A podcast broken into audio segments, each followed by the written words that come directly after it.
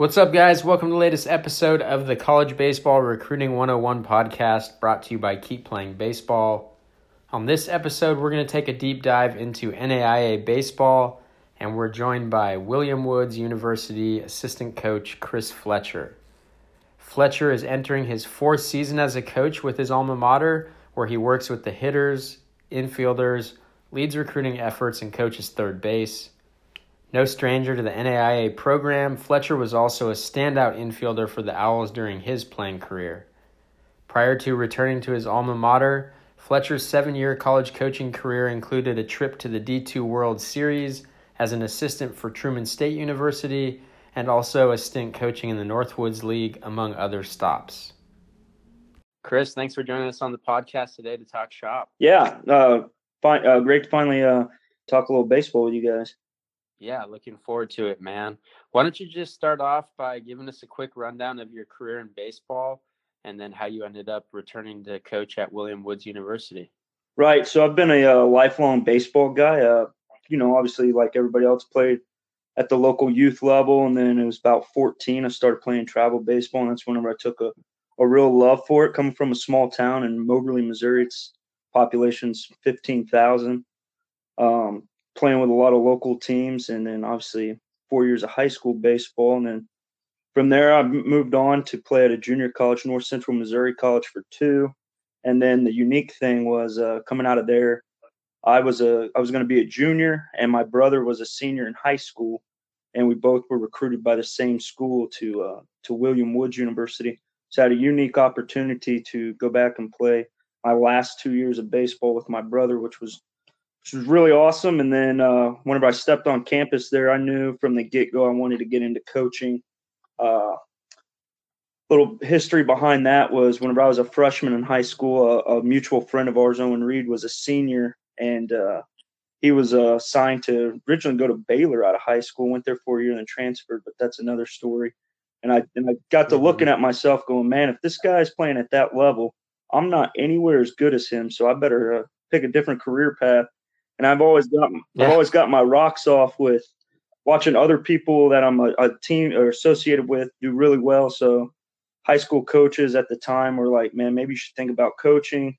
And then whenever I got to William Woods, that's where it kind of took off. Was the two guys that coached me, Darren Munns and Craig McAndrews, were both an agreement that coaching would be a career path. And from there, I finished my 2 years of playing and hopped into my grad assistants there. And then once I ended that, I moved on for 1 year to Truman State University and had my first so-called real experience as an assistant coach, because I got to it was just me and the head coach, Dan Davis, and he handled the pitching. I handled the offense and tag team the defense, and that was a memorable year. It was the first time in Truman State history that the team had a winning record, and we advanced to the Division Two World Series. And then the following year, Craig McAndrews, who I mentioned earlier, he took over at William Woods as the head coach and invited me back to be the assistant, and I've been here since. It was a place where I got my start as to better myself as a student, and then obviously as an athlete, and get my foot in the door in coaching. So what better way to come back to your alumni school to kind of give back that gave you so much? Yeah, and nice to get a taste of that success in your first year away, right? With that trip to the D2 World Series, and then bring that knowledge back with you. That's awesome. It was great. They call him Double D. He does a tremendous job with giving limited resources to really get that team rolling. It was senior heavy, so we relied on those guys a lot to really pick that team up and just continue to go. And they bought in from day one for what we were trying to accomplish, and worked out in our favor at the end of the year. Very cool. Well, you're the first NAIA coach that we've had on the podcast, so it's been a long time coming. So we want to start off by talking about NAIA baseball. So why don't you just start off by giving us your best sales pitch for why high school players should consider the NAIA route? So our best sales pitch for the NAIA is, man, we really harp on smaller sizes. What I mean by that is you're coming into an academic setting where you're getting a 4-year degree, but you're not dealing with 60 to 100 kids in a classroom. It's going to be anywhere from 15 to 30 max. It's where you really get to know your professors, which we really go into is it's a developmental plan. So you really get to know your professors, your advisors, to really get you on track to ultimately getting a degree. And then being such smaller numbers, you really get a one-on-one incentive with the coaching staff to where the developmental plan for you as an athlete goes hand-in-hand with the academics to really grow you. It's also super competitive for all types of players and all levels. I've spent numerous years at the NAIA level. I spent a year at the Division Two level where we played at the highest level of the Division Two World Series back in 2015. And the elite of the elite teams are elite. I haven't seen a better team than so-called Georgia Gwinnett at the NAIA level, Tennessee Wesleyan, Faulkner out there in California at Westmont, and William Jessup that are always a national powerhouse. And those go hand in hand with Tampa in the out of Florida, and in the Midwest you have Quincy and Southern Indiana, who are typically at the Division II World Series. And all those teams are relative to talent. So whenever you come to the NAIA level, you're going to get that real good competitive spirit. You're going to be a smaller in numbers to where you get a better developmental plan academically and athletically, and develop a personal relationship with all those involved with you. Sounds like a pretty good sales pitch right there. You know, that's something we hear a lot from coaches of all levels is, you know, the best teams at every level can compete with the best teams at every other level. Now, there may be some differences, but, you know, I think that's an important idea that you hit on there is, you know, there's quality baseball at every level. And if you're just looking at the level designation, you're going to run into problems in the recruiting process. Would you say that's pretty... Yeah, that's 100% true, man. A lot of guys, when you start recruiting them, everybody's ambition is, hey, man, I want to play Division I baseball. I want to play at the highest level possible. Well, that's true. That'd be like us coaches going, hey, I want to manage the St. Louis Cardinals or the New York Yankees. But in realistic terms, maybe our highest ceiling is at this level. Maybe it's at the Division III level, Division II, and there's nothing wrong with that whatsoever. There's high-level coaches and players at every single level that you got to go out and find that fit that best fits you. When we recruit a kid, man, we tell them to go on other visits, compare us to other schools, compare us to other coaching staffs, because you're making an investment for 4 years. Make a positive investment for your future. And if you're not comfortable with us, if you're not comfortable with the situation or the school, then it's not going to be a good fit, and it's a waste of your time, our time, and everybody else involved. So we really harp on guys when we're recruiting them. Hey, man, go out and see some other schools. Take those recruiting visits, compare us, because we like our product here and we want to see it compared to others, maybe somewhere we can improve on or what we're doing better or what we're not doing. And at the end of the day, it's a great fit, and we're all in the same boat, which is great. Yeah, that's a great point right there. Now, there's something I want to touch on. The NAIA is often referred to as the wild, wild west of college baseball, right? You hear these stories about recruiting, about crazy things that are happening. Do you think this is the case? And if so, why? Or why do you think it gets that label? Okay, the wild west factor is, it's kind of comical, but it's kind of a thing of the past that we're diminishing from the NAIA. So two reasons really what I could come up with on the Wild West theory would be the rules. So far as like, we do now have a clearinghouse. So it used to be, man, just about anybody could get into an NAIA school academically. You know, we'll take your 15 ACT, and if you're a junior college kid, we'll take your 13 credits, and you'll be eligible. So it's just like a crapshoot. But now there's a clearinghouse in place to where they're trying to make it more of an academic setting and raising the standard, which we all want, because the standard's higher, and we reach that standard, we're for the better. Right. There's quirky rules in the wild, in the NAIA that would make it the Wild West. You know, there's re-entry. So if we take out a third baseman in the third inning with another player that pinch hits for him, we could re-enter that guy in the sixth. It's kind of kind of crazy. We also can courtesy run for our catcher.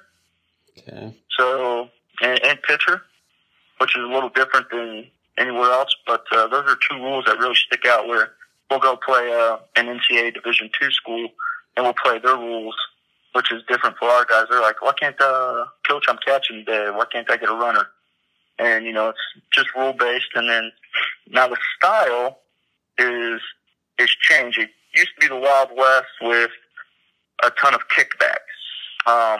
A lot of Division I, Division II kickbacks, which are guys at that level that may not have made grades, would trickle down to the NAIAs due to the academics. There's still some of that, but it's not as prevalent as what it used to be in the past. So if I'm hearing you correctly, it sounds like it's trending a lot more towards being comparable to the different NCAA levels, just a different route, at least in terms of the recruiting and the academic requirements and that type of thing. Yeah, so the recruiting, we're still, I would call that more of our Wild West now compared to the NCAA as opposed to the academics. Academically, we're getting there, but recruiting, let's say, for instance, it's the kid's junior summer going into his senior year. If William Woods and an NCAA school are recruiting a kid, I can go out on that field, talk to the kid, chat with him, chat with his parents, bring him on campus, work him out. There's no rules to that, to whereas an NCAA school has to stay in the stands, can only phone call the kid at a certain date. We have no recruiting deadline. We have no dead periods. It's kind of a free-for-all for us. If we like you, we can talk to you, so to speak. So it's pretty much wide open, which gives kids a lot more opportunity to show that they can play at that level, right? If you can bring them on campus and run them through a workout, that's about as good of an opportunity as you're ever going to get as a player to show that you belong at the college level. Absolutely, and we use that to our advantage. So middle to late of our fall, we have a group of kids we recruit that we're highly on, and we bring them all to campus. Work them out with a team, show them campus, those types of things to where they can get a feel for us and us even evaluate them more. And that's an upper hand that we have compared to the NCAA. Yeah, and another area where it's a little bit of the Wild Wild West has to do with scholarships, right? So can you talk to us a little bit about the way scholarships work at the NCAA level, if there's any limits, how many you can give out, and what are the important rules for recruits and parents to know about scholarship opportunities at the NAIA level? So at the NAIA level for scholarships, we're similar to the NCAA as opposed to if you're fully funded scholarship-wise, you can get 12. That's NCAA, that's NAIA. NJCAA, the junior college route, is a lot different. They can have up to 24 scholarships to be fully funded. It's rare that you see a team fully funded to have 12 full scholarships. And most of them, that's a pot of money. So you get a pot of money that equals 12 scholarships. And the Wild West comes from, you can break that up however you want.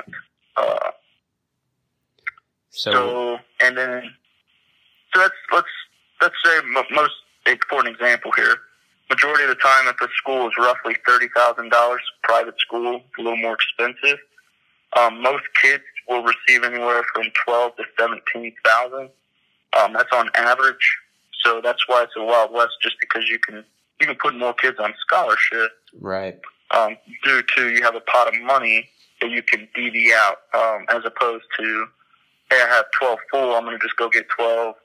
Banger of a player, and now I got to go fill a roster of 35. Now I got to go find 30 or probably 20 to 22 freebies, as opposed to just divvying up the money that way.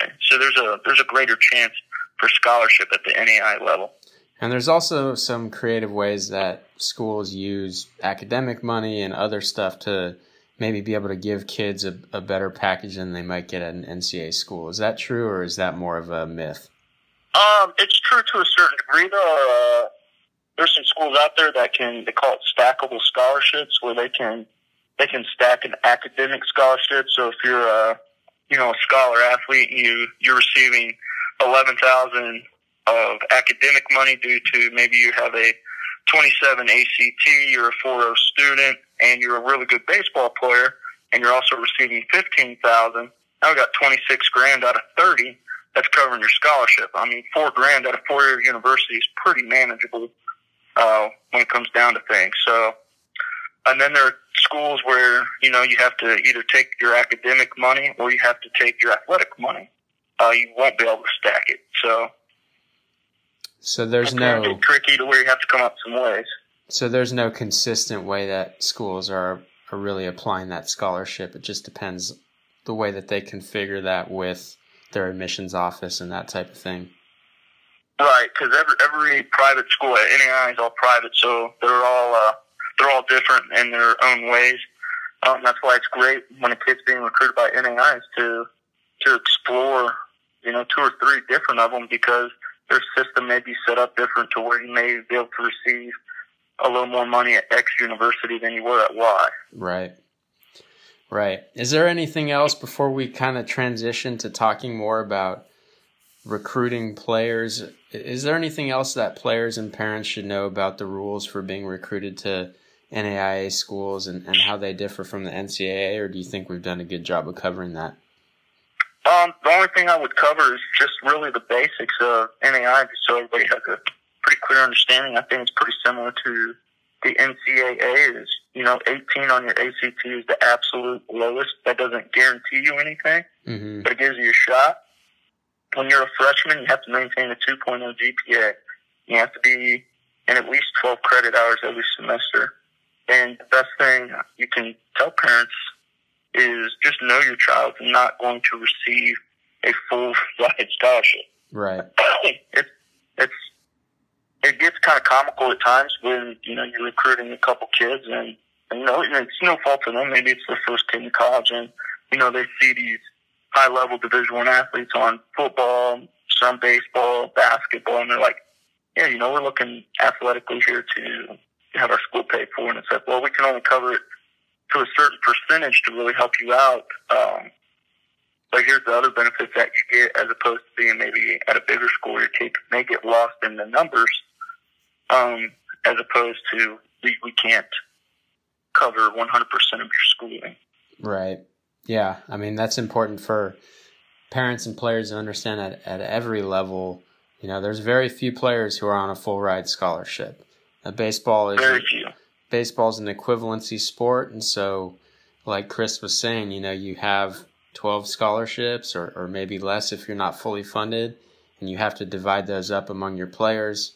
Whereas, you know, football, basketball, those are counter sports where, you know, if you're on scholarship, you're on a full scholarship. So important distinction there. Thanks for clarifying that. Yeah, absolutely.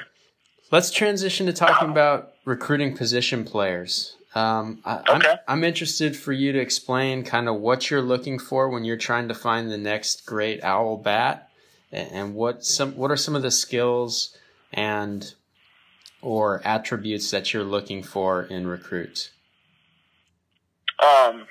Definitely attributes is a guy that loves baseball, man. A guy that wants to show up and absolutely get after it with baseball, because if you come to the William Woods program, you're going to be around a coaching staff that just loves, eats, sleeps, and breathes baseball daily. It's part of our lifestyle, so we love getting players that are just as passionate about baseball as we are. And when we're talking, looking for the next big owl bat is a kid that's absolutely going to go up to the plate every single at bat, whether it's 70 and sunny, it's 30 and snowy. The guy on the mound's hucking the baseball at 90. The guy's thumbing you to death with breaking balls and changeup. We want to see the best competitor every single at bat. Because in life, like in baseball, you're not always going to win them. So we want to see the kid at his very best and his very worst to make sure we're going to get that at bat that's going to give you everything he's got every single day. When things are going great, he's the same, or things are going really bad, he's also the same player. So I'm going to push on you a little bit more to explain that. So what does that look like when you're sitting outside the fence watching a player? What kind of throws that flag up and lets you know, okay, this kid's a competitor in the box? What types of things are you seeing? All right, you know, really try to detail if we're going to recruit a specific kid, maybe we've got some information on and we need to get out and see him. The first thing we're going to do is get to the field and maybe watch him do in and out, see how he prepares for the day. And then whenever he's in the dugout, is he talking to his teammates? Is he a loner? Or is he the guy that's on the front step watching the pitcher, helping out his teammates? Hey, man, I'm really picking this guy up on tipping his pitch on this. Is he in the box or in the on-deck circle? Is he really getting his timing down? Is he focused on his pitcher? Is he ready to hit before he even gets in the batter's box? And then, like I said before, when he gets in the batter's box, we really watch for athleticism, competitor. I mean, obviously, he's got to have some tools to where he can hit the baseball on the barrel consistently, or is he a speed guy that we're watching? Those are some attributes that we really like to focus, but we like to see him, you know, pregame, just to make sure, you know, we're not getting just some kid that wants to just show up and play baseball, because as the game advances on, you have to work at it. And if you move on from the college level and you get to the professional setting, you take a day off, well, you get fired and lose your job. Here in college, you take a day off, well, somebody else is just going to play over you. So we want to make sure we're getting that best competitor daily. So if you combine those two things that you talked about, right? Talk about competitor, and you talk about a kid who really loves baseball. Reason why those are so important is just because at the NAIA level, every other level of college baseball, you know, you're taking a high school kid and you're basically putting that baseball regimen that he was on steroids, right? It's going to be more intense training, longer hours, more games. Everything is kind of amplified. Is that right? Right, and to be honest with you, at this level, I mean, every now and then we get to pop a kid that is, you know, above and beyond the NAIA level when it comes to hitting. And I'm not trying to talk down on the NAIA level at all, because I'm part of it. But whenever I say that is, you know, a kid where you're like, man, this guy could be playing, you know, in the SEC conference, the ACC conference, maybe this guy might be a potential draft kid. And so we don't get those guys that often. So we absolutely have to go out and make sure we're finding, you know, that the diamond in the rough that maybe he's overlooked. He's a great competitor. Maybe he's a little undersized. But if he really, truly has a passion for baseball and loves to work at it, and he just lacks maybe a tool or two, that's a good fit, because that's something we can work with. Like you said, it's a training schedule that's going to be on steroids. It's going to be a little more intense, it's going to be a little more demanding, but at the same time, it's still a lot of fun because you're growing and you're competing at a higher level than what you were at. Yep. If you have that love for the game, then, you know, you're going to love that training environment as well. Awesome. Absolutely. Is there anything that you look for in a recruit that might surprise a high school kid who's listening to this podcast? Oh, that's a good question. And, you know, and it's kind of cliche, but it holds so true, is the kids that are really good academically, that make academics a priority, those are usually the kids that you don't have to worry about when you get to practice. You don't have to keep an eye on him while he's stretching or while he's doing a defensive fundamental, because they take everything so serious. Now, does that make them the most talented player in the world? Absolutely not. But it makes them a kid that's super coachable, super enjoyable to be around. So any advice to give to a high school athlete is, if you start taking your academics seriously, that's going to transition into you athletically. And if you combine those two things, you're never going to hinder yourself from advancing on to the next level. Awesome. Yeah, the academic piece is so critical.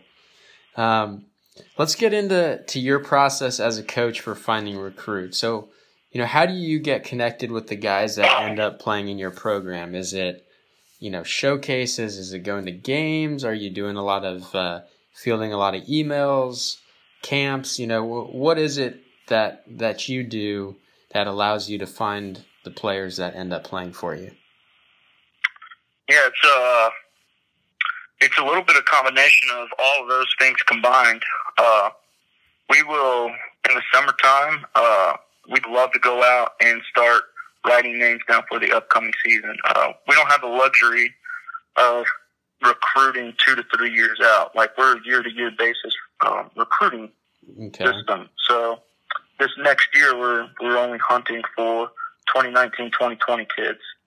So this past year we went down and went to showcase events all summer. A lot of kids play on select teams that play in these big tournaments, which is great. So we'll go out and watch them, put their names down, contact them in the fall. If we really like them, we'll get them on campus and do them that way, or we'll wait to watch them a little more maybe in their spring season. We had some success with that. We, we get anywhere from 50 to 100 emails every few days on recruits, whether it be through field-level recruiting service, high school coaches, summer coaches, the kid directly themselves that will contact us. Maybe they had a friend that played here in the past. We do get quite a few players that way, and then we branched out and have just made our names known. It helps that I've coached at William Woods for some time now, and I'm actually a local guy. My hometown is only an hour away, so right. Playing high school baseball in the area, junior college baseball in the state, coaching here, playing here, I've kind of made a name to where the local high schools, it's super easy for us if there's local talent for us to contact that kid, watch him, have a reliable resource if the coach, if we're not able to see him, he's super reliable of, he's going to shoot you straight. Hey, this kid is this type of player. He's going to do this for you. He lacks this ability, but I think he'd be a good fit. We'll take that coach for his word and recruit that kid. How important? How important is video for you guys? If it's not a local kid or somebody we can get out right away and see, we rely on it heavily just because we're short-staffed, so to speak. It's a head coach, myself, and a grad assistant trying to manage 35 to 40 players on a daily basis and also trying to recruit for the next year. So we rely heavily on it if it's not something we can, on a Tuesday afternoon, go drive and watch you play. Right. They send some video. If we like you, we will make it a priority to go watch you if it's possible. If not, maybe send us some highlight clips from you in a game. Or another training video maybe we'd like to see in this type of setting. So we do rely on it quite a bit for outside our recruiting needs of the local guys. Yeah. And so have you ever had a player come play for you that you just saw on video, you never saw them play live? Absolutely. And I'll give you a classic example. It's a kid from California. His name was Cody Stewart, and it was whenever I was a grad assistant. This was my first experience with it, and it worked out for the best. He was a draft pick out of high school by the New York Yankees. Did not sign. He went to a Division One school in California. It did not work out for him.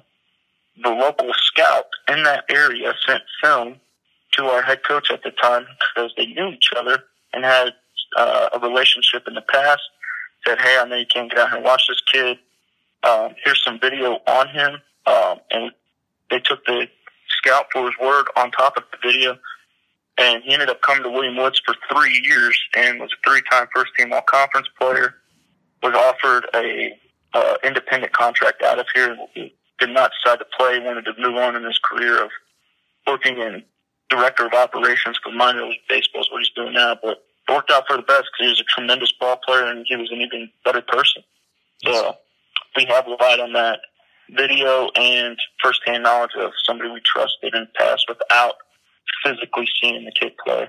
Right. Yeah, which is becoming more popular. So if a kid is out of your area or you're relying heavily on this video, what are a few things that you like to see in a recruiting or skills video? A lot of kids like to put on there like them running the 60, which is I never really watch it because it's so hard to tell if a kid really got foot speed or not on it. We're just going to rely on your 60 time and talk to your coaches and stuff like that. So that's almost useless in a sense just to watch a kid run. You definitely like to see them swing a bat from different angles, from behind to the side, just to see their body movement. If they're athletic, they can get the barrel through the zone. And talking position player, if you're an outfielder, we want to see the arm from behind third or behind home with the ball. So just to see if there's carry on the baseball you're throwing. If you're an infielder, we definitely want to see you take reps off the bat just to see your actions, if they're clean, if your footwork's going to be good, or if it's, hey, maybe you're shortstop in high school, but your best position's going to be second, or something about my case. But also, we'd love to see some game footage. We want to see you in a game setting where it's, hey, this was a ball hit hard off the bat by a 4-hole hitter in our league. Hit deep in the hole, here I am making a play. So Miles can, he's got some range, he can get in. So we do look at those types of things. If you're a pitcher, it's great to have a radar gun just so you can see velocity with it. Because without the radar gun, it's extremely difficult to decipher the kid's 82 or 88 on video. So radar gun's great to have with that, and then video from the backside so you can see the movement behind the catcher, so you can see that maybe from the side on just some mechanical work, just see if the line's really working. Yeah. So it sounds like, you know, for you, for a program with limited budgets in particular, you know, it's important that they put as much verifiable information as possible in that video, and that may come in the form of hey, here's my coach's contact info. He can verify my 60 time. He can verify my velocity, and so on and so forth. Is that pretty accurate? Yeah, absolutely. We love on there, introduce yourself, what high school you go to, who your high school coach is, who your summer coach is, your ACT school, your current GPA, your intended major if you have one, if not undecided, all those things. That way it's, you know, it's a short 3-minute video. We got all the information we need to put you in a recruiting file. We got your video on tap. Now all we have to do is start the recruiting process with phone calls, emails, texts, anything of that nature. Love that, man. I love that you said, you know, you have all the information that you need, because really what we're talking about in the recruiting process from a player's perspective is making it as easy as possible for you, the coach, to move forward in the recruiting process and evaluate that player as a fit for your program. So I love the way that you put that. Yeah. What are some of your recruiting pet peeves? You know, is there anything that a recruit will do that will cause you to cross them off immediately, no matter how good they are?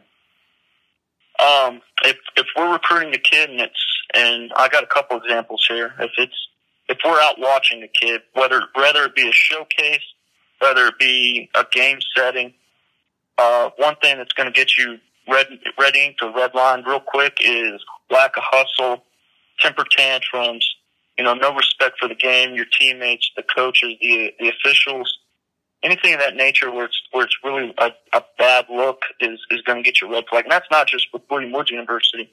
You know, that's across the board where coaches, they don't want to deal with it. It's not right.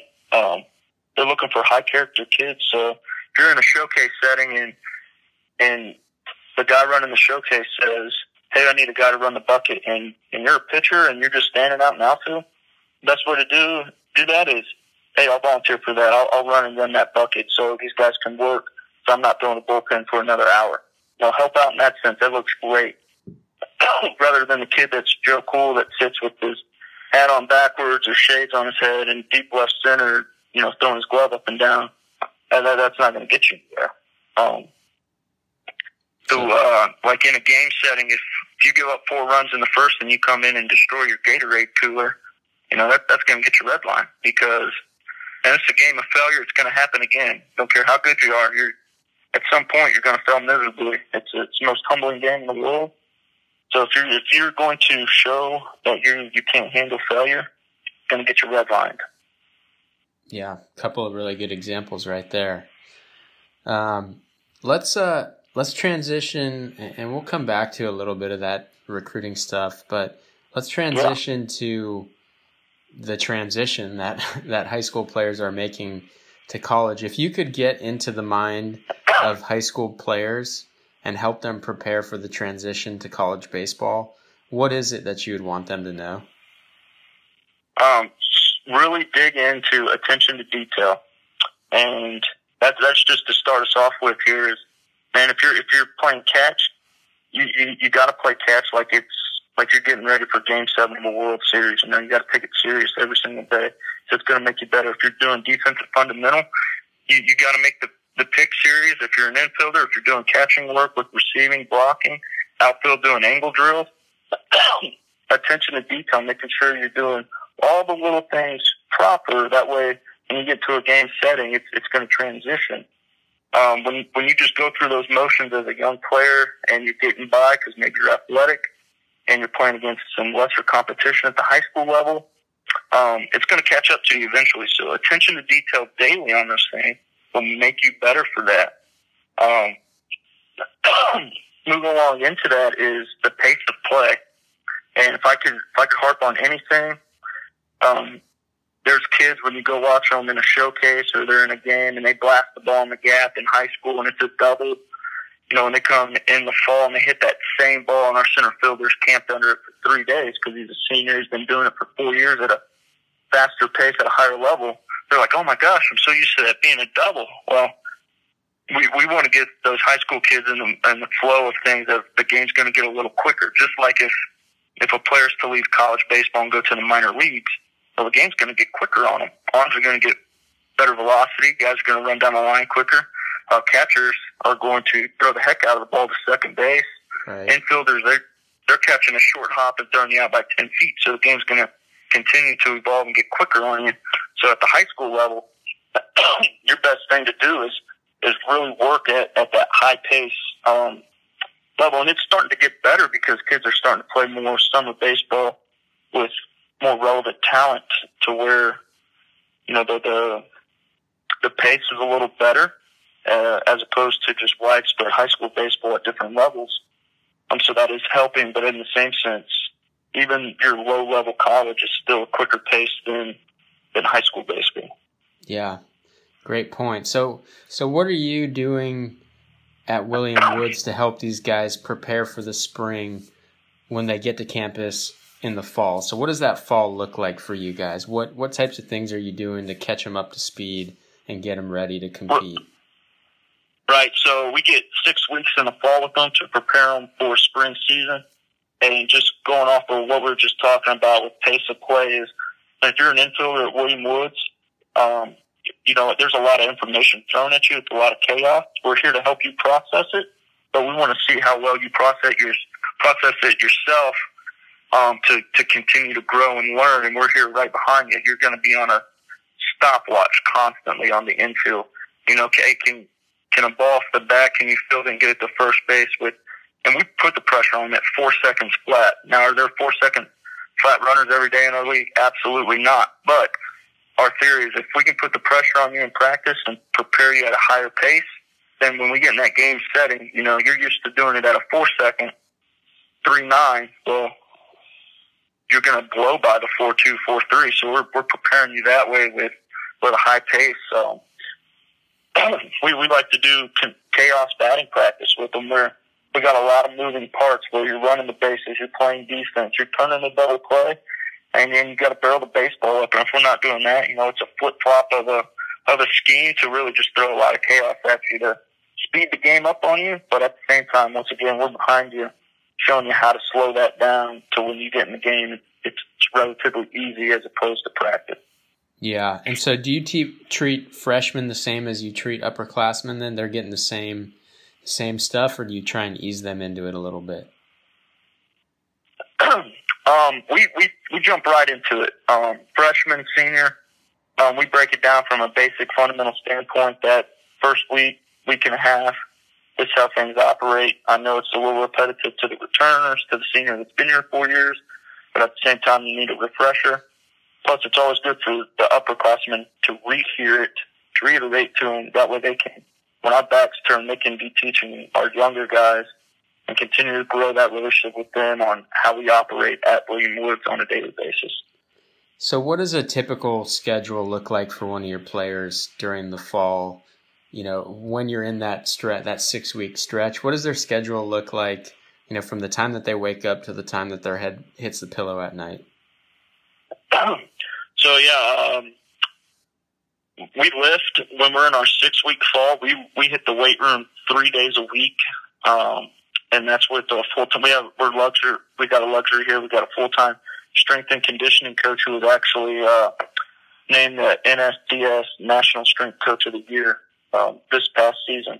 So that's great that They get 3 days a week with him during our 6 weeks. Monday, Wednesday, Friday are our team practice days at 3:30 in the afternoon. So you're lifting sometime in the morning. You got classes morning and afternoon. And then we practice every day at 3:30. Monday, Wednesday, Friday's team. Tuesday is a straight up all defensive day. And Thursday is a straight up all offensive day where we're locking down and focusing solely on our defense. And then Thursday we're solely working on our offense. Monday, Wednesday, Friday we're hitting the team practice. And then twice a week, we got to take care of them academics. So you're going to hit an hour and a half of study hall with your teammates at the library. Not making sure we're on top of our work. We're going some future projects that we need to get started on. Just making sure we're all in accordance with that. Sounds like things are pretty busy then. Yeah, you're going to be busy from anywhere from 6 a.m. to about 7 p.m. Now it varies. If you're an upperclassman, you may not have as many classes because a lot of things are starting to move more towards online. But if you're a freshman, you be prepared for a busy Monday, Wednesday, Friday because that's where most of your classes are held. Your auxiliary classes are Tuesday, Thursday. On top of practice and on top of it, you got to manage the weight room 3 days a week and 2 days of study hall, plus maybe some outside team functions where we're trying to get you guys on the same page outside of the baseball. Obviously, you're in college, you need a little social life, so your time management has to be on the screws every single day, so you can knock all those things out and be effective. Yeah, you pretty much answered my next question there, which was going to be about how high school baseball differs in terms of schedule from the college schedule, but it sounds like, it just everything becomes more important, right? Your time management becomes more important, your attention to detail, and your ability to show up on time and ready to go. Is that a fair assessment? That's really accurate. Our model is we're turning your 4 years into your next 40 years.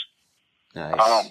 So we got to prepare you best we can for whatever life's going to throw you away. Because let's be honest, I don't want to be a dream wrecker. That's not my goal. But I'm a realist, and to play baseball at the professional level, it's a rarity. Select few get to do it.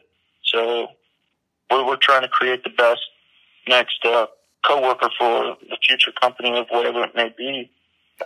So your time management is tremendous because in high school, your time management is ran by possibly a parent taking you to school, a bus picking you up for school, and then your day is set out based upon a school bell. If it rings at this time, you go to this place. If it rings again, you go to this place. Here, this is your schedule. If you're not there, you're accountable for it. Right. This is the time you go to the weight room. You got to be there. We're not coming to check on you. We're gonna hold you accountable. And our model here is, if you're so-called want to be the man, we're going to treat you like a man. So though there's those that can really handle their own time management, and then there's some where, it takes a little extra from the coaching staff to make sure they're on the right track, they're doing what they're supposed to do. Right on. So preparing the next generation of workers, the next generation of husbands and fathers and so on and so forth. Love that. Absolutely.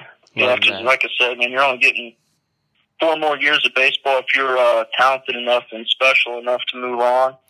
The baseball, that's awesome. But in the grand scheme of things, there's a higher percentage guys of becoming dads out of college, becoming husbands out of college, working at the next local bank or the next whatever it may be. So we want to prepare them that way.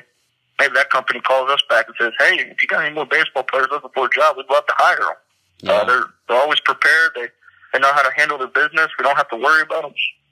They do tremendous work, and they're better for our company. Awesome.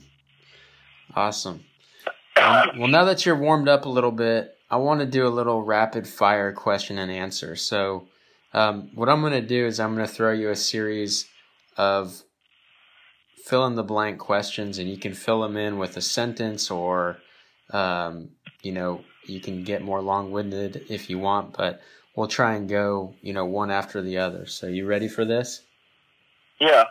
All right, question one. When a parent of a recruit does blank, it drives me crazy. Lets us know how great little Johnny is at baseball when we're there watching him. Right on. Number two. The most important thing for a recruit to do when contacting me as a college coach for the first time is blank.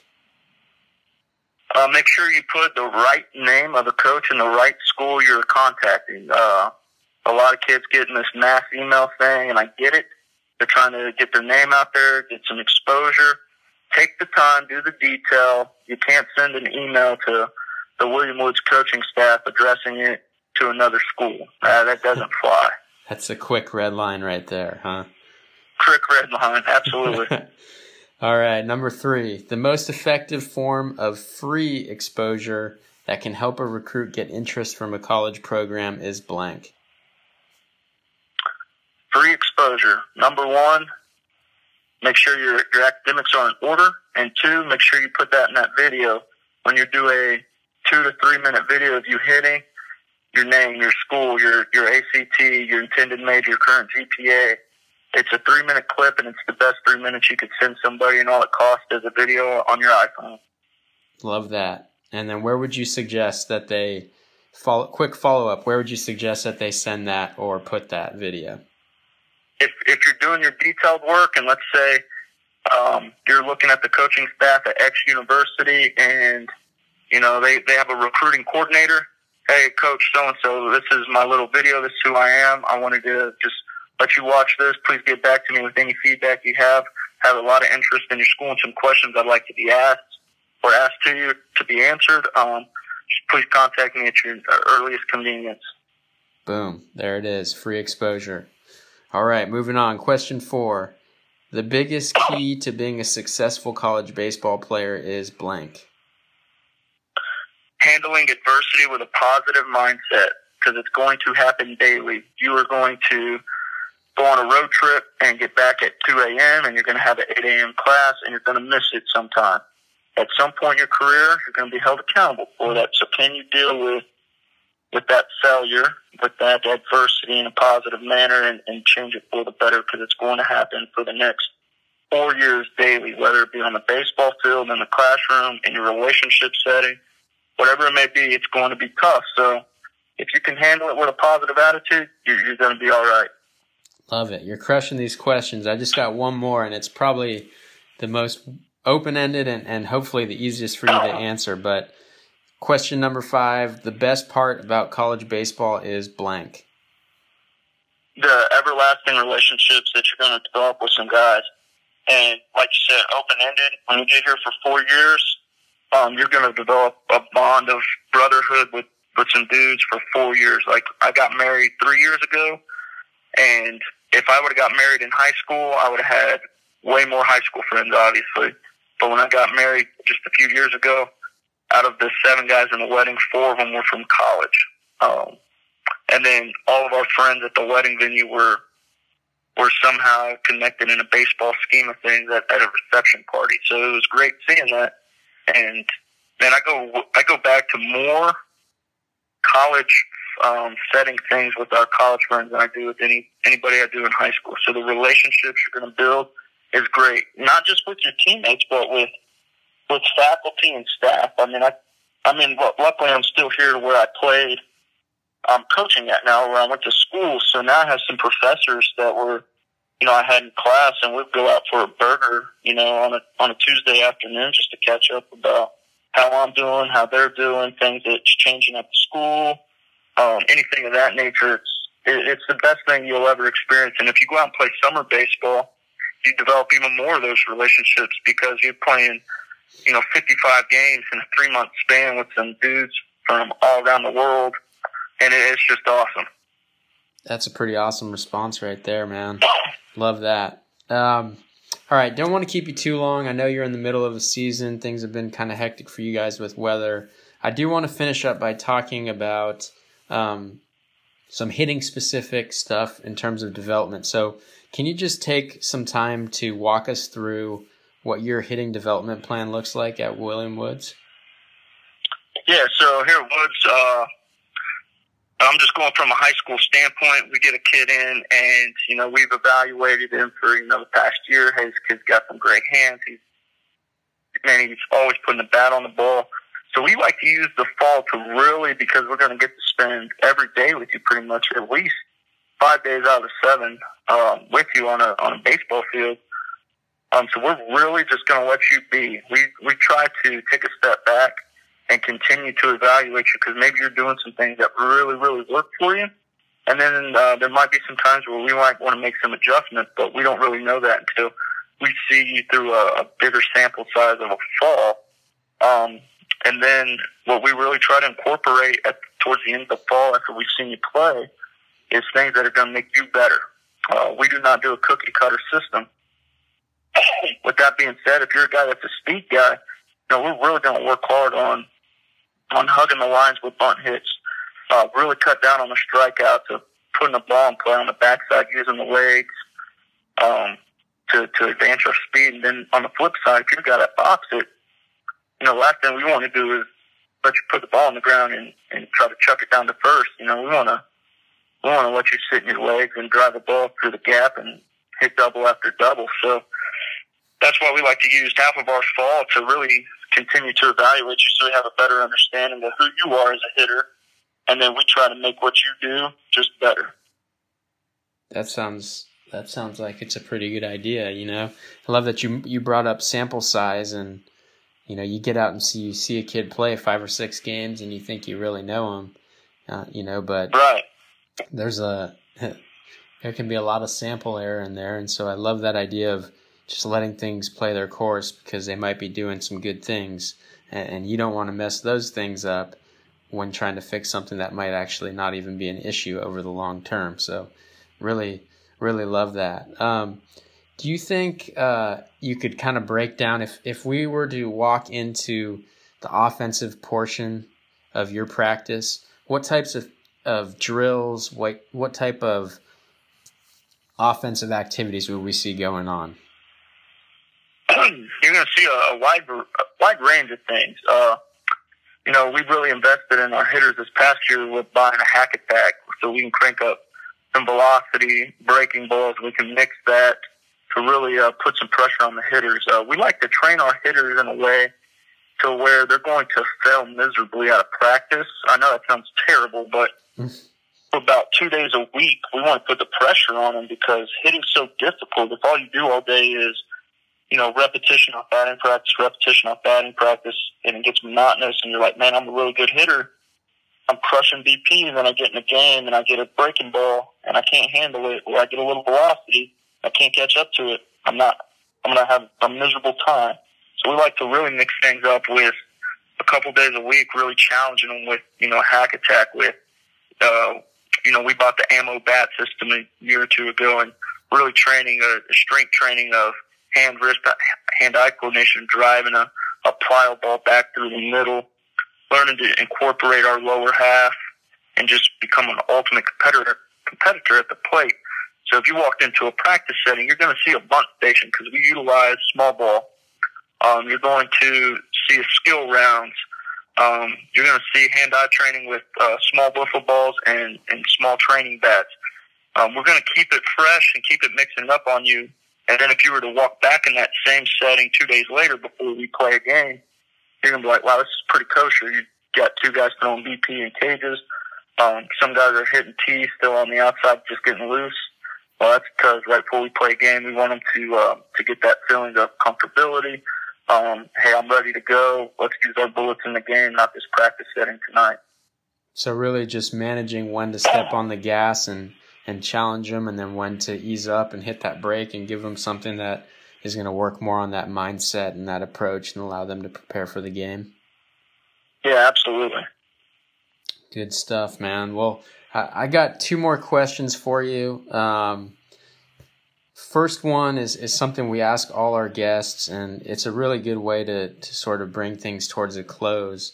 And so what I'm wondering is, if there's a 9th grader out there that's listening to this podcast and wants to play college baseball, what would be your best advice to help them have a successful recruiting process and make it to the next level at any level of college baseball? Number one is, man, make sure you are on track of your academics. And I know that sounds monotonous, it sounds repetitive, cliche, whatever you want to use, but there's been too many baseball players out there that have all the talent in the world, but they haven't dedicated themselves to the classroom, and they're stuck at the level that they're at when they could be at a higher level because they hindered themselves academically. You don't ever want to be that guy. So if you take your academics seriously, starting out in high school, your freshman year, your ninth grade year, you're moving forward, you start taking that stuff seriously, you're going to set yourself up nice. Number two is, man, hit the weight room. You hit that weight room, you get stronger, your body's starting to mature. You're going to create yourself into a nice athlete if you take it seriously. Don't get caught behind, and don't try to hit the weight room just your senior year when all your buddies are advanced and you're seeing this. Do it right away. Do it right off the bat. It's only going to make you better. It's going to make you a better athlete and potentially make you a better baseball player when you start doing those drill work. Those two things as a ninth grader are moving forward, because everybody wants to go out and play ball. They want to go to their hitting coach and hit for 3 hours a week and an individualized thing. They want to throw bullpens. They want to do, the velocity training to make them better. That's all that is awesome. But until your academics aren't in order or are in order and you're getting stronger as your body's maturing and you do those things that you're really wanting to do, then you're going to set yourself up for what you really want. Killing it, man. Killing it. And this last question, and you may have already touched on this, but we just want to give you a little open mic time to talk about any message you want to get out to high school recruits or parents, or discuss anything that you feel is important that we didn't get to. So is there anything you want the audience to know about before we sign off here? Yeah. If you're a high school kid and you're listening to this, if you don't get anything up out of this for the rest of the time that you've listened, or if you think it's bogus, whatever it is, and I promise you there is a college out there for every type of baseball player. There's so many levels. There's so many desirable places to go. If you're willing to travel, if you're willing to do the little small detail work, and take your ego out of it as far as, hey, I'm only a Division I player. Well, that's not the case. There's other tremendous schools, all across this country that you could go out, get a great education and play baseball and continue to play baseball and develop a lifelong relationship with some friends that you may never meet because you were unwilling to want to get out there and do that. That's something where, every time we talk to a recruit or we go to a clinic to want to talk to people is, man, really, if you do your detailed work and you're willing to do those things, you can find a place for yourself if you take the ego out. And we even tell the parents that, obviously you want what's best for your kid. It's best for your kid to go to a Division I school on no scholarship, sit for 4 years just to collect some sweet Nike gear and say, hey, I was at XYZ University at the Division I level, or, hey, I got a partial scholarship. I had an opportunity to get better. I got to play my junior and senior year. My three best guys in my wedding were my college roommates. Man, we travel all the time together. Our families are connected. Like, you weigh those things out, and option B sounds a heck of a lot better than option A did to me. Man, you just crushed this podcast. You crushed all the questions. So I can tell you... your players at William Woods are in good hands. So, Coach Fletcher, man, we appreciate you stepping on the podcast and delivering such great information to the players and parents out there. And we wish you the best of luck and good weather, moving forward with your season, and look forward to keeping in touch. Yeah, thanks a lot, Ethan. It was great meeting you at the ABCA convention, which that's another thing if we're going to just end on it is – it's tremendous because, a mutual friend, we wouldn't know each other from Adam. We get hooked up with a mutual friend, and here we are doing a podcast 2 months later, talking baseball from one state to another, in a different time zone. So there you go. There you go again for the high school kids that, man, you get out, you're going to meet people. Here you are X amount of years down the line once you're done with baseball, talking baseball with people that you never would have met if you never got out there. Yep. Amen, man. Hit the nail on the head, and I think that's a great point to finish on, you know, and we were lucky to meet through that connection, and that wouldn't have happened if it wasn't for college baseball. So there you guys go. Coach, best of luck. We'll connect with you again down the line and look forward to talking shop again soon. Awesome. Thank you, Ethan. Thanks for listening to this episode of the College Baseball Recruiting 101 podcast, brought to you by Keep Playing Baseball. As always, if you need more information on the recruiting process or how to play college baseball, you can find that for free on our website, www.keepplayingbaseball.org. We're also very active on social media. That's at Keep Playing BB on Twitter, Keep Playing Baseball on Facebook, and at Keep Playing Baseball on Instagram. If you've enjoyed this podcast, please take the time to subscribe and leave us a review, or at least tell your friends. We provide all this information for free because we want to help you get to the next level. If you're interested in a partnership or sponsorship in underwriting some of the Keep Playing Baseball content on our website, or being the title sponsor or running ads on our podcast, please don't hesitate to reach out to keepplayingbaseball@gmail.com. Thank you again for listening to this episode, and we look forward to catching you on the next one.